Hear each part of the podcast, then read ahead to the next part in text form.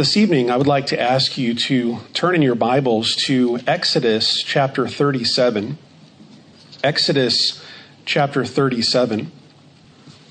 As we have walked through the book of Exodus together, I've made mention on a few occasions of the structure of the book of Exodus, especially the second half of the book, and how that really beginning in chapter 25 through chapter 40, we have uh, a twofold description of the tabernacle and all of its furnishings. In chapter 25 through 31, we have the initial instructions of God to Moses up on the mountain of how the tabernacle and all of its furnishings were to be designed and constructed. And God told Moses that what he was teaching him and what he was showing him was to be patterned after the heavenly tabernacle, after the heavenly sanctuary. And then, right in the middle, in chapters 32 to 34, we have the situation of Israel's fall through worshiping false gods making a, a golden calf and bowing down before it and, and worshiping this as their God that brought them out of the land of Egypt. And so while Moses is up on the mountain, hearing from God how to build a sanctuary, a holy sanctuary for God to come and dwell in the midst of his people, the people are down below forsaking the covenant and worshiping other gods. And so that situation had to be dealt with. And so, chapter 32 to 34, that whole section is about God and dealing with that sin in conjunction with his holiness, but also in conjunction with his mercy. Because we see Moses on several occasions intercede on behalf of the Israelite people. Really, Moses in that section is a picture of Christ of standing in the gap between a sinful people and a holy God and, and, pleading on their behalf that God would not condemn them. And so Moses is interceding for the people, and God grants mercy. And in the end, grants forgiveness to the people and agrees to go with the people. And then we find, beginning in chapter 35 to the end of the book, almost a verbatim, almost a word for word re description of the tabernacle and all of its furnishings, but in a little bit different order. The first part, 25 to 31, gave the tabernacle and its furnishings in more of a theological order. And so it started with the Ark of the Covenant before there was even a tent for it to go in. Because the Ark of the Covenant is the focus of where God's presence would be. But then as you move into chapters 35 to 40, which is the actual carrying out of the instructions, the obedience of God's commands, and the actual building of the tabernacle, we see it unfolding in more of a pragmatic order of starting with the tabernacle, completing that, and then fashioning, making the vessels that would go inside the tabernacle. And so, a different order, but the descriptions are very much the same. And so I'm not taking as much time, as much explanation, or as much detail on these last few chapters as I did in chapter 25 to 31, just because a lot of it is very much the same.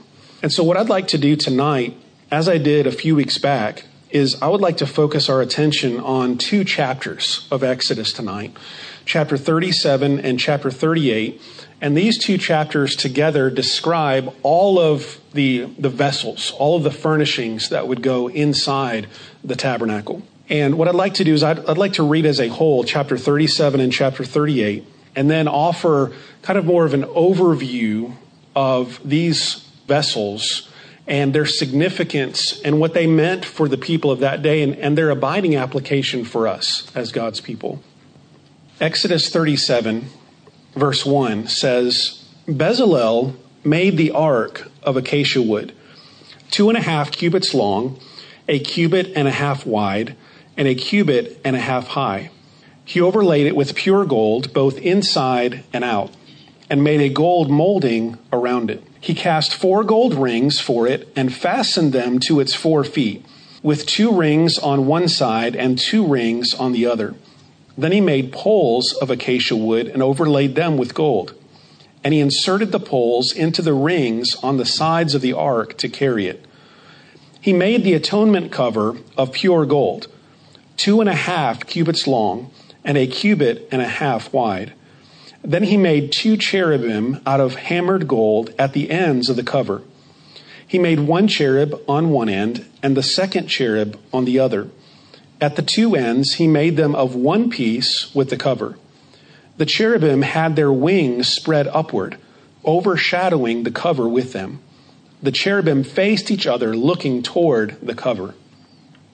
They made the table of acacia wood, two cubits long, a cubit wide, and a cubit and a half high. Then they overlaid it with pure gold and made a gold molding around it. They also made around it a rim, a handbreadth wide, and put a gold molding on the rim. They cast four gold rings for the table and fastened them to the four corners where the four legs were. The rings were put close to the rim to hold the poles used in carrying the table. The poles for carrying the table were made of acacia wood and were overlaid with gold. And they made from pure gold the articles for the table, its plates and dishes and bowls, and its pitchers for the pouring out of drink offerings. They made the lampstand of pure gold. They hammered out its base and shaft and made its flower like cups, buds, and blossoms of one piece with them. Six branches extended from the sides of the lampstand, three on one side and three on the other. Three cups shaped like almond flowers with buds and blossoms were on one branch, three on the next branch, and the same for all six branches extending from the lampstand.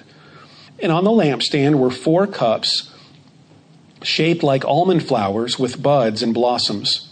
One bud was under the first pair of branches extending from the lampstand, a second bud under the second pair, and a third bud under the third pair, six branches in all.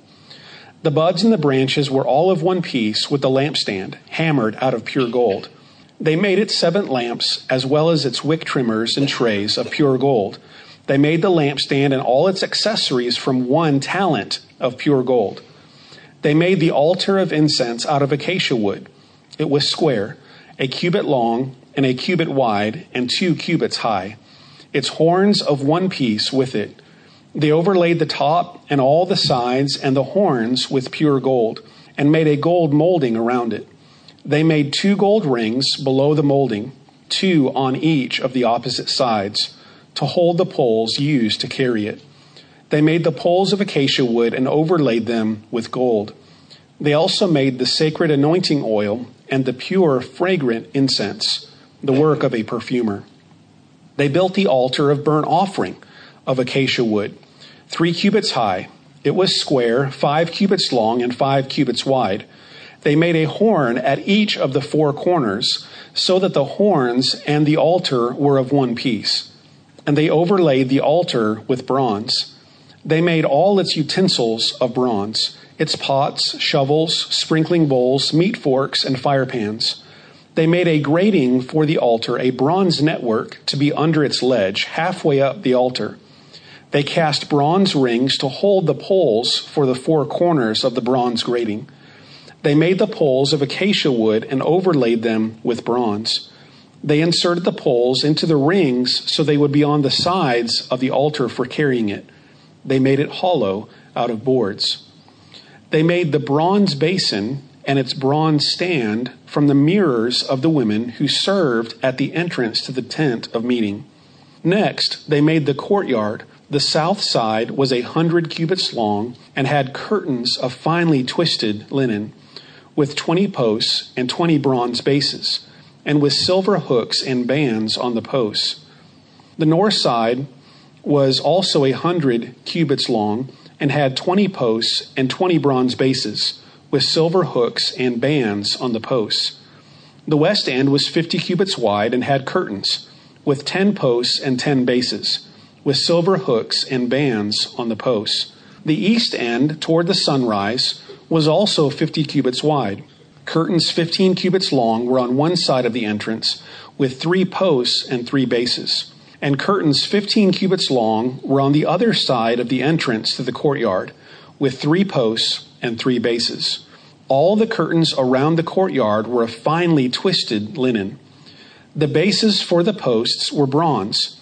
The hooks and bands on the posts were silver, and their tops were overlaid with silver. So all the posts of the courtyard had silver bands. The curtain for the entrance to the courtyard was made of blue, purple, and scarlet yarn and finely twisted linen, the work of an embroiderer. It was 20 cubits long, and like the curtains of the courtyard, five cubits high, with four posts and four bronze bases. Their hooks and bands were silver, and their tops were overlaid with silver. All the tent pegs of the tabernacle and of the surrounding courtyard were bronze. These are the amounts of the materials used for the tabernacle.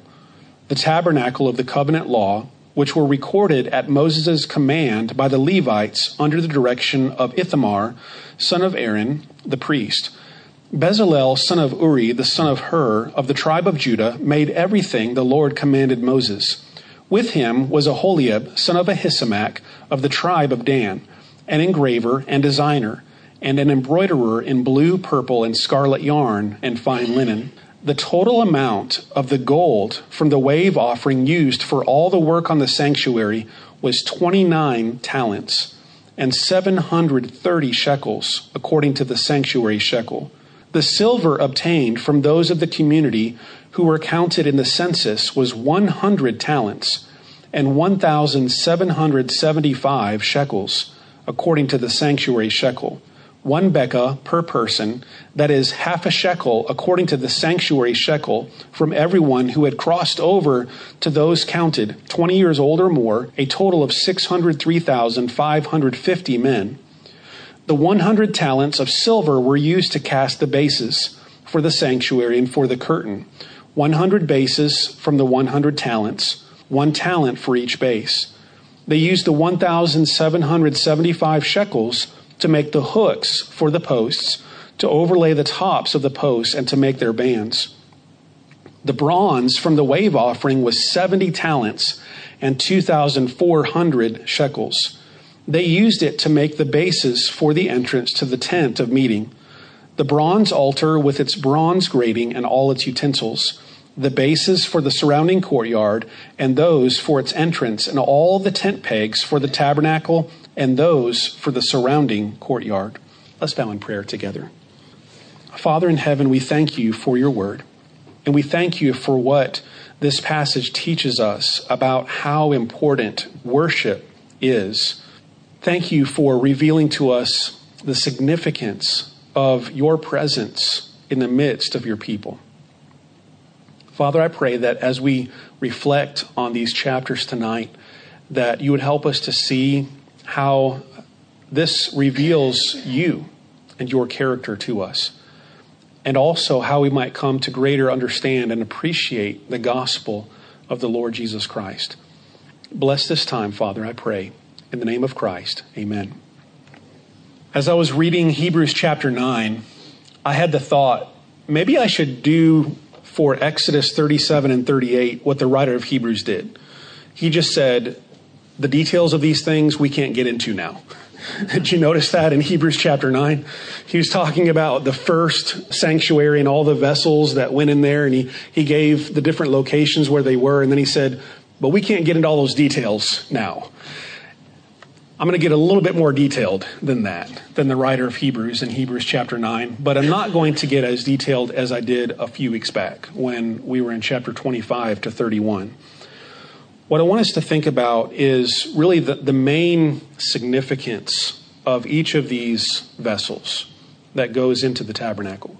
And I want to start where the text starts with the Ark of the Covenant.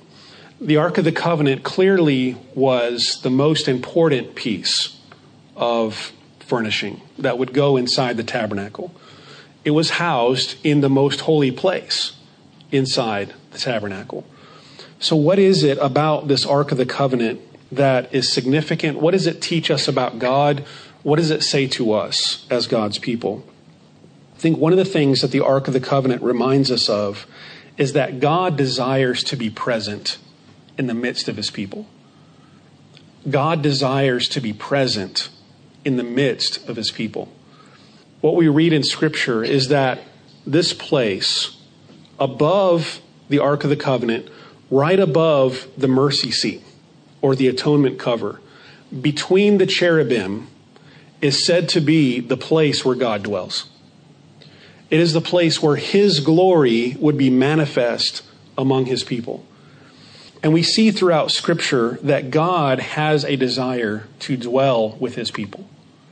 You see it from the very beginning in Genesis all the way to the end in the book of Revelation that God has a desire to be in the midst of his people. Tim Chester puts it this way in his commentary on Exodus, and I'd like to read an extended paragraph from him. I think he does a great job of showing how the presence of God is a primary theme in Exodus, but really all across Scripture. And we've seen in studying Exodus that, that there are some connections between the tabernacle and creation. Uh, there are some similarities in wording where God said he finished everything and he looked at it and it was very good. At the end of the construction of the tabernacle, Moses looks at it and it's all finished and it's all very good.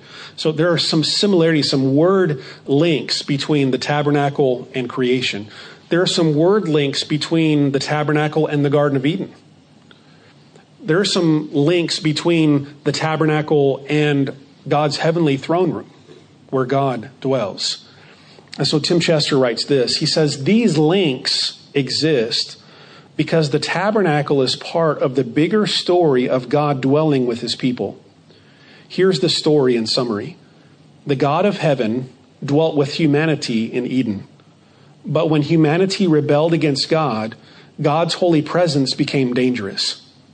But God did not give up on his plan to dwell among his people he rescued Israel and met with them at Mount Sinai. He had the tabernacle built as a plan and promise of his intent to dwell among his people. In time, this was replaced by the temple, which was built with the same proportions, only double the size. That plan was fulfilled in the coming of Christ as God in flesh dwelt among us. That plan is anticipated in the church and then finally, that plan will be realized in the new creation when the voice from the throne will say, Look, God's dwelling place is now among the people, and he will dwell with them. Revelation 21, verse 3. And so he says, God is present in heaven. God is present in Eden. God is present at Mount Sinai. God is present in the tabernacle and in the temple. God is present in Jesus. God is present in the church and in Christians, and God is present, will be present in the new creation. When put like this, he says it becomes unsurprising that we find parallels backwards and forwards from the tabernacle to all the other occasions and locations of God's presence. These connections exist because God designed them into the story. The tabernacle is his plan and promise to dwell among his people, a plan in which he recreates the earth as his dwelling place with a recreated humanity in a recreated time. Israel is that recreated humanity in microcosm. The tabernacle is that new creation or heaven on earth in microcosm. And the Sabbath is that recreated time in microcosm. The tabernacle is a divine statement of cosmological intent, he says. And so the tabernacle represents across Scripture God's desire to dwell in the midst of his people. And that is focused primarily in the Ark of the Covenant between the cherubim. We also see in the Ark of the Covenant that God is the great king of all creation, and he is enthroned between the cherubim. We see this language throughout Scripture where this place between the cherubim above the mercy seat is described as God's throne. It's as if the heavenly throne of God above the universe has been modeled in a small form in this Ark of the Covenant in the tabernacle. And God's presence is there dwelling in the midst of his people. And it reminds us that God reigns, that he is king, he is Lord of heaven and earth and he is enthroned as the God of the universe. We also see with the Ark of the Covenant that in order for God to be present in the midst of his people, propitiatory, atoning blood is required. propitiatory atoning blood is required. That atonement cover, that mercy seat, is not only the place above which God dwells, it is also the place where once a year the high priest on the Day of Atonement would come in and would sprinkle the blood from the sacrifice. And that blood would make atonement for the sins of the people. William R. Newell puts it this way He says, While the whole ark speaks of the person of Christ, as in his double nature, the wood and the gold being himself the meeting place of God and men, he says the top or the lid of the ark, called the propitiatory or mercy seat, must especially tenderly represent Christ's work of atonement. And so the way for God's people to dwell in the midst of a holy God is through atoning sacrifice. And that blood on that altar represented that atoning sacrifice. And the only way that we can relate to God now is through Christ and his shed blood on the cross.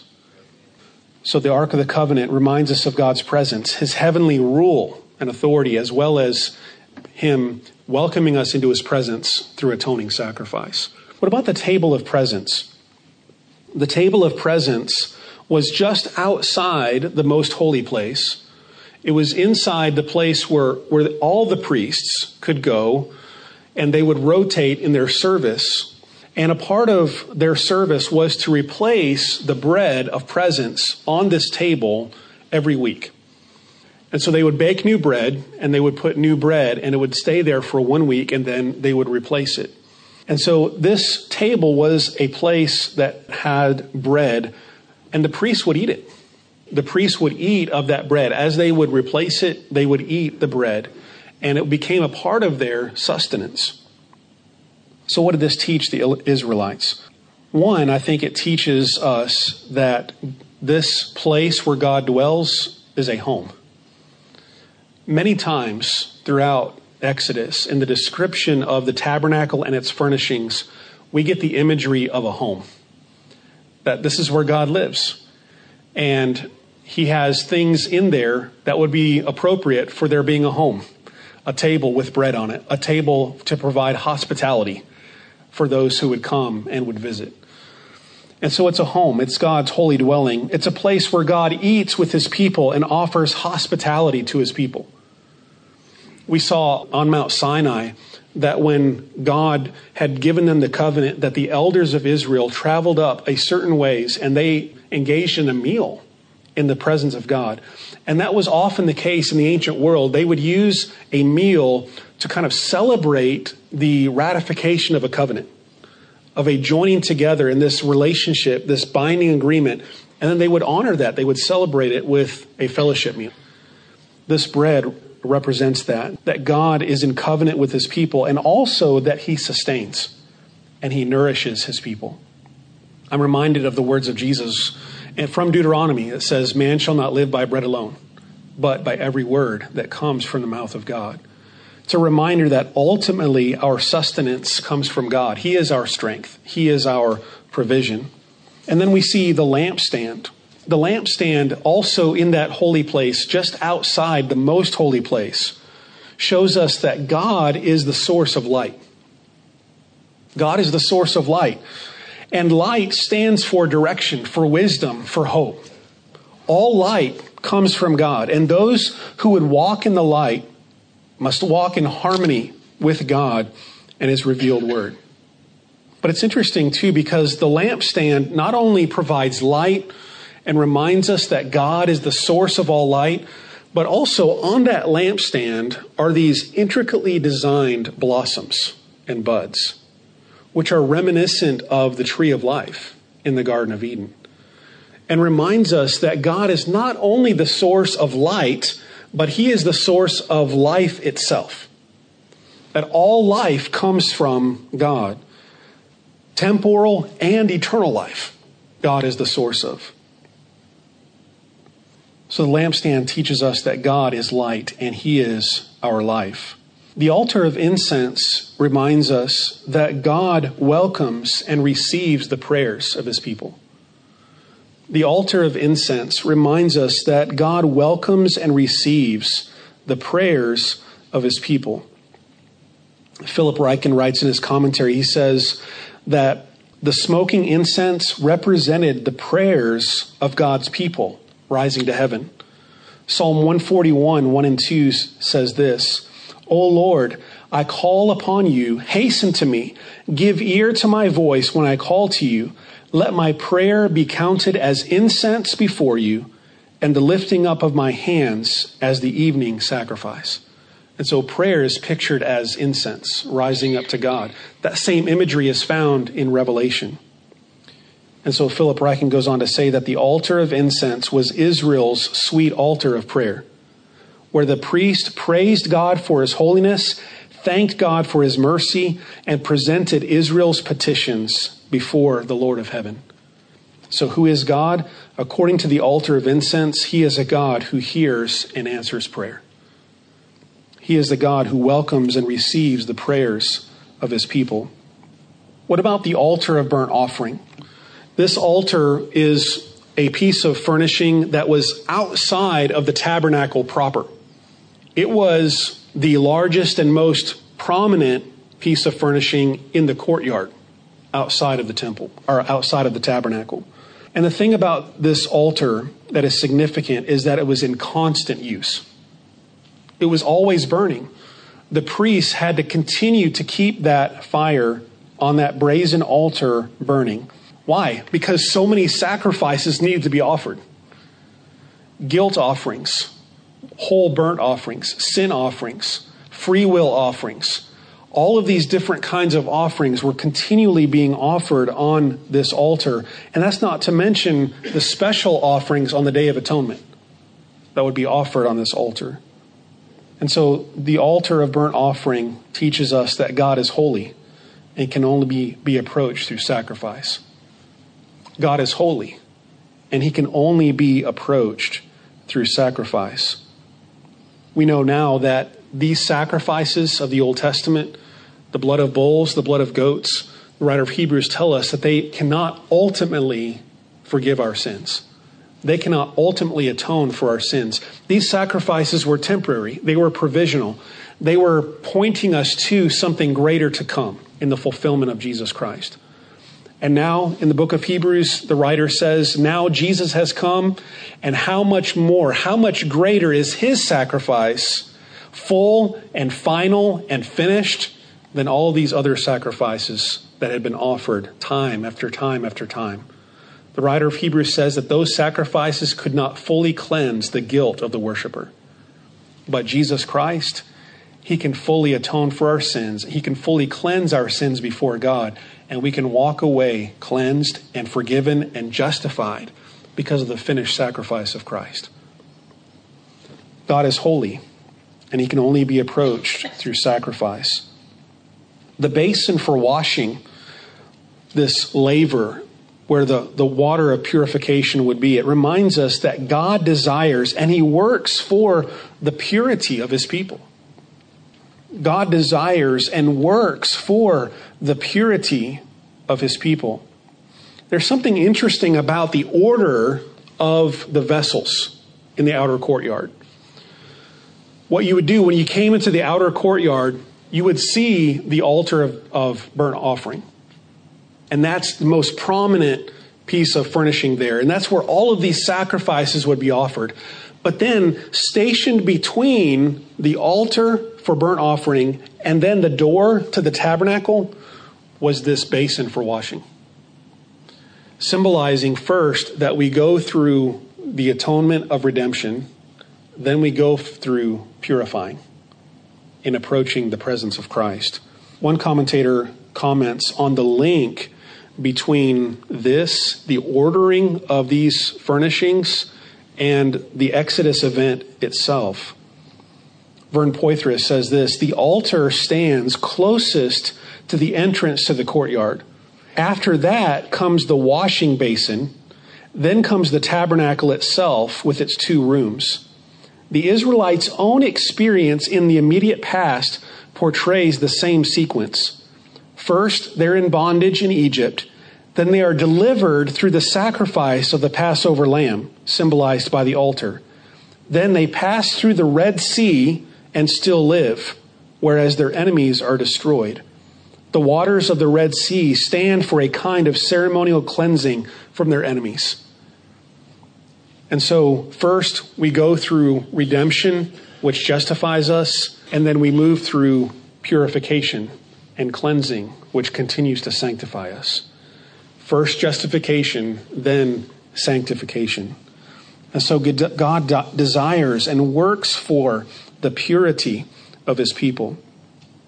What about the courtyard? What is, what does the courtyard signify to us? I think a couple of things.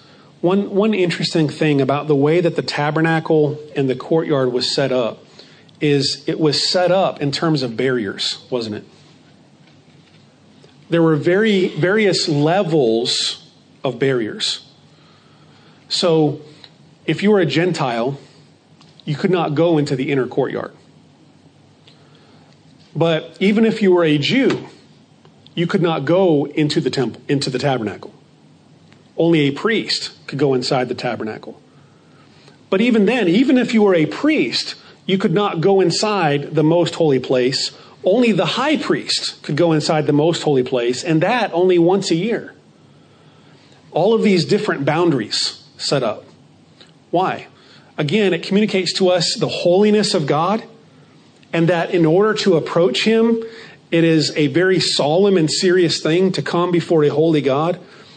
But it also teaches us now, amazingly, that in Christ, all of those boundaries are gone, aren't they? All those boundaries are gone. In the Old Testament, if you were a Gentile, you couldn't go in the courtyard. Now, Gentiles are welcomed into the presence of God Himself because the veil has been torn. Jews and Gentiles together coming before the presence of God. The boundaries have now been taken down in the cross. Gentiles are not relegated to the court of the Gentiles. Normal Jews are not relegated to the inner courtyard priests are not limited to just the holy place outside the curtain. We now all have access to come before the throne of God. What can we say about this whole passage? Kind of sum up a lot of these things. One, God is holy. God is holy, and God and His Word dictates how He is to be worshiped. So God's Word is determinative regulative, if we could say it that way, of how we are to worship. God's word sets the pattern. God's word tells us how we are to worship Him. God is holy. We are sinful, right? We are sinners. We are far from God. How can we as sinners approach a holy God? How can a, an infinitely holy God dwell in the midst of sinful people? The only answer and it comes across time and time again throughout the Old Testament and climaxes in Jesus Christ, the only answer is atonement. The only answer is atoning sacrifice, where Christ, through his blood for us on the cross, he expiates our sin. He takes away our guilt. He propitiates the wrath of God against us, and we are cleansed. We are forgiven. We are welcomed into the presence of God, and God's presence can come and dwell with us so that we can get to the end of the story in Revelation and the new heaven and the new earth come and the new Jerusalem comes down and it says, now God will dwell with his people and he will be their God. That is the ultimate end for which God did everything. To glorify himself by the creation of a people that will enjoy his presence for all of eternity. God's holy. We're sinners. We need atonement for God to dwell with us. And God's word defines how that is to be carried about. As we, as we just think and reflect on, on these furnishings, when you read passages like Exodus 35 to 39, if you're listening to it or even if you're reading it, if you're not careful, your eyes can kind of glaze over, right? You can kind of the if you're le- if you're listening to Max McLean, you know, read the the Bible on on audio, and he's he's walking through Exodus 37 and 38. You can your eyes can start to doze, and it, it becomes it, it seems repetitive. It seems so far away from us. It seems so disconnected. You know, poles and bases and curtains and and arks and wood and dimensions and overlaid with gold, and it seems so far removed from where we are now. But remember, all of this is, is picturesque, isn't it? All of this is intended to portray something, is to show something in very visual, visible, tangible terms, spiritual truths about who God is and about who we are. Jesus says to us, just as he said to the woman at the well, now we can worship God not on that mountain or that mountain, not at the tabernacle or the temple. We can worship God anywhere. We now, as the church, are the temple of God. Jesus is the ultimate temple of God, isn't he? He said, Destroy this temple, and in three days I will, I will bring it back again, I will rise it again. So Jesus is the ultimate temple. He's the ultimate presence of God among us, God in the flesh. But now we, because we have the indwelling spirit, when we gather together, we too are a temple of God. We come together as different parts, different bricks, different stones, if you will, Peter says in 1 Peter.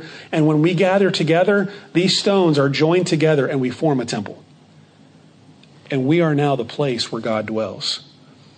And so when we come to gather in the presence of God, may we be reminded that the only way for which, for which we can do so is through the blood of Jesus Christ.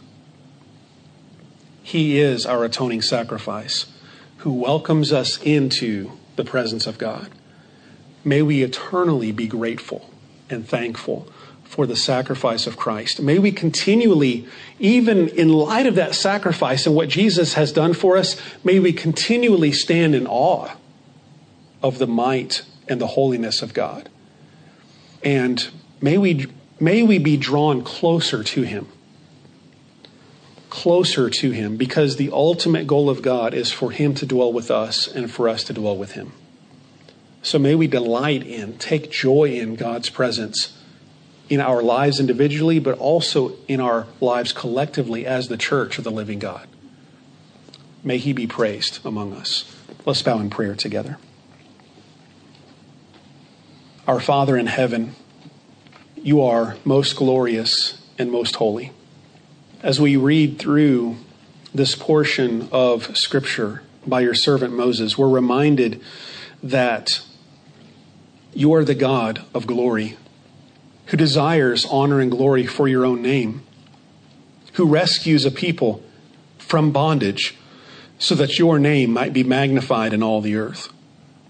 You bring those people to Sinai and then enter into a covenant with them and then give them instructions and help them to build a place where you will come and dwell in their midst. Again, so that your name might be glorified in their midst and also in the world. Father, as now in this new covenant age, standing on the finished work of Jesus Christ for us, may we, God, serve as a place where you may dwell. May we be the people that you designed for us to be, that you purpose for us to be, a purified, holy people seeking to live out your word. And may we bring honor and glory to you within the church and outside the church that your name be, may be exalted. Father, help us to be the salt and the light in this world that you've called us to be. And we pray this in the name of Christ. Amen.